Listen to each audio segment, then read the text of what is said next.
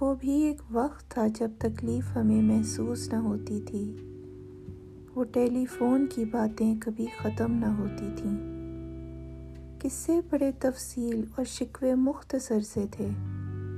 کسی ایک کی بریانی تھی اور چمچے سبھی کے تھے۔ لائبریری میدان جنگ کا سبب تھا جب اسائنمنٹ سر پہ ہوتی تھی۔ تب اچھی سے اچھی دوست بھی زہر لگتی تھی۔ کینٹین میں بیٹھ کے ٹیچر کی سب کھلی اڑاتے تھے اور مارکس کے لیے سٹاف روم کے چکر لگاتے تھے۔ دوست کی گاڑی اس وقت ہوائی جہاز لگتی تھی۔ ہواؤں سے باتیں کرتی ایسی اڑان لیتی تھی۔ نہ پرواہ تھی کہ مستقبل میں اپنا کیا حشر ہوگا۔ گول گپے کی وہ ٹرے اور لیمن سوڈا ہی کافی تھا۔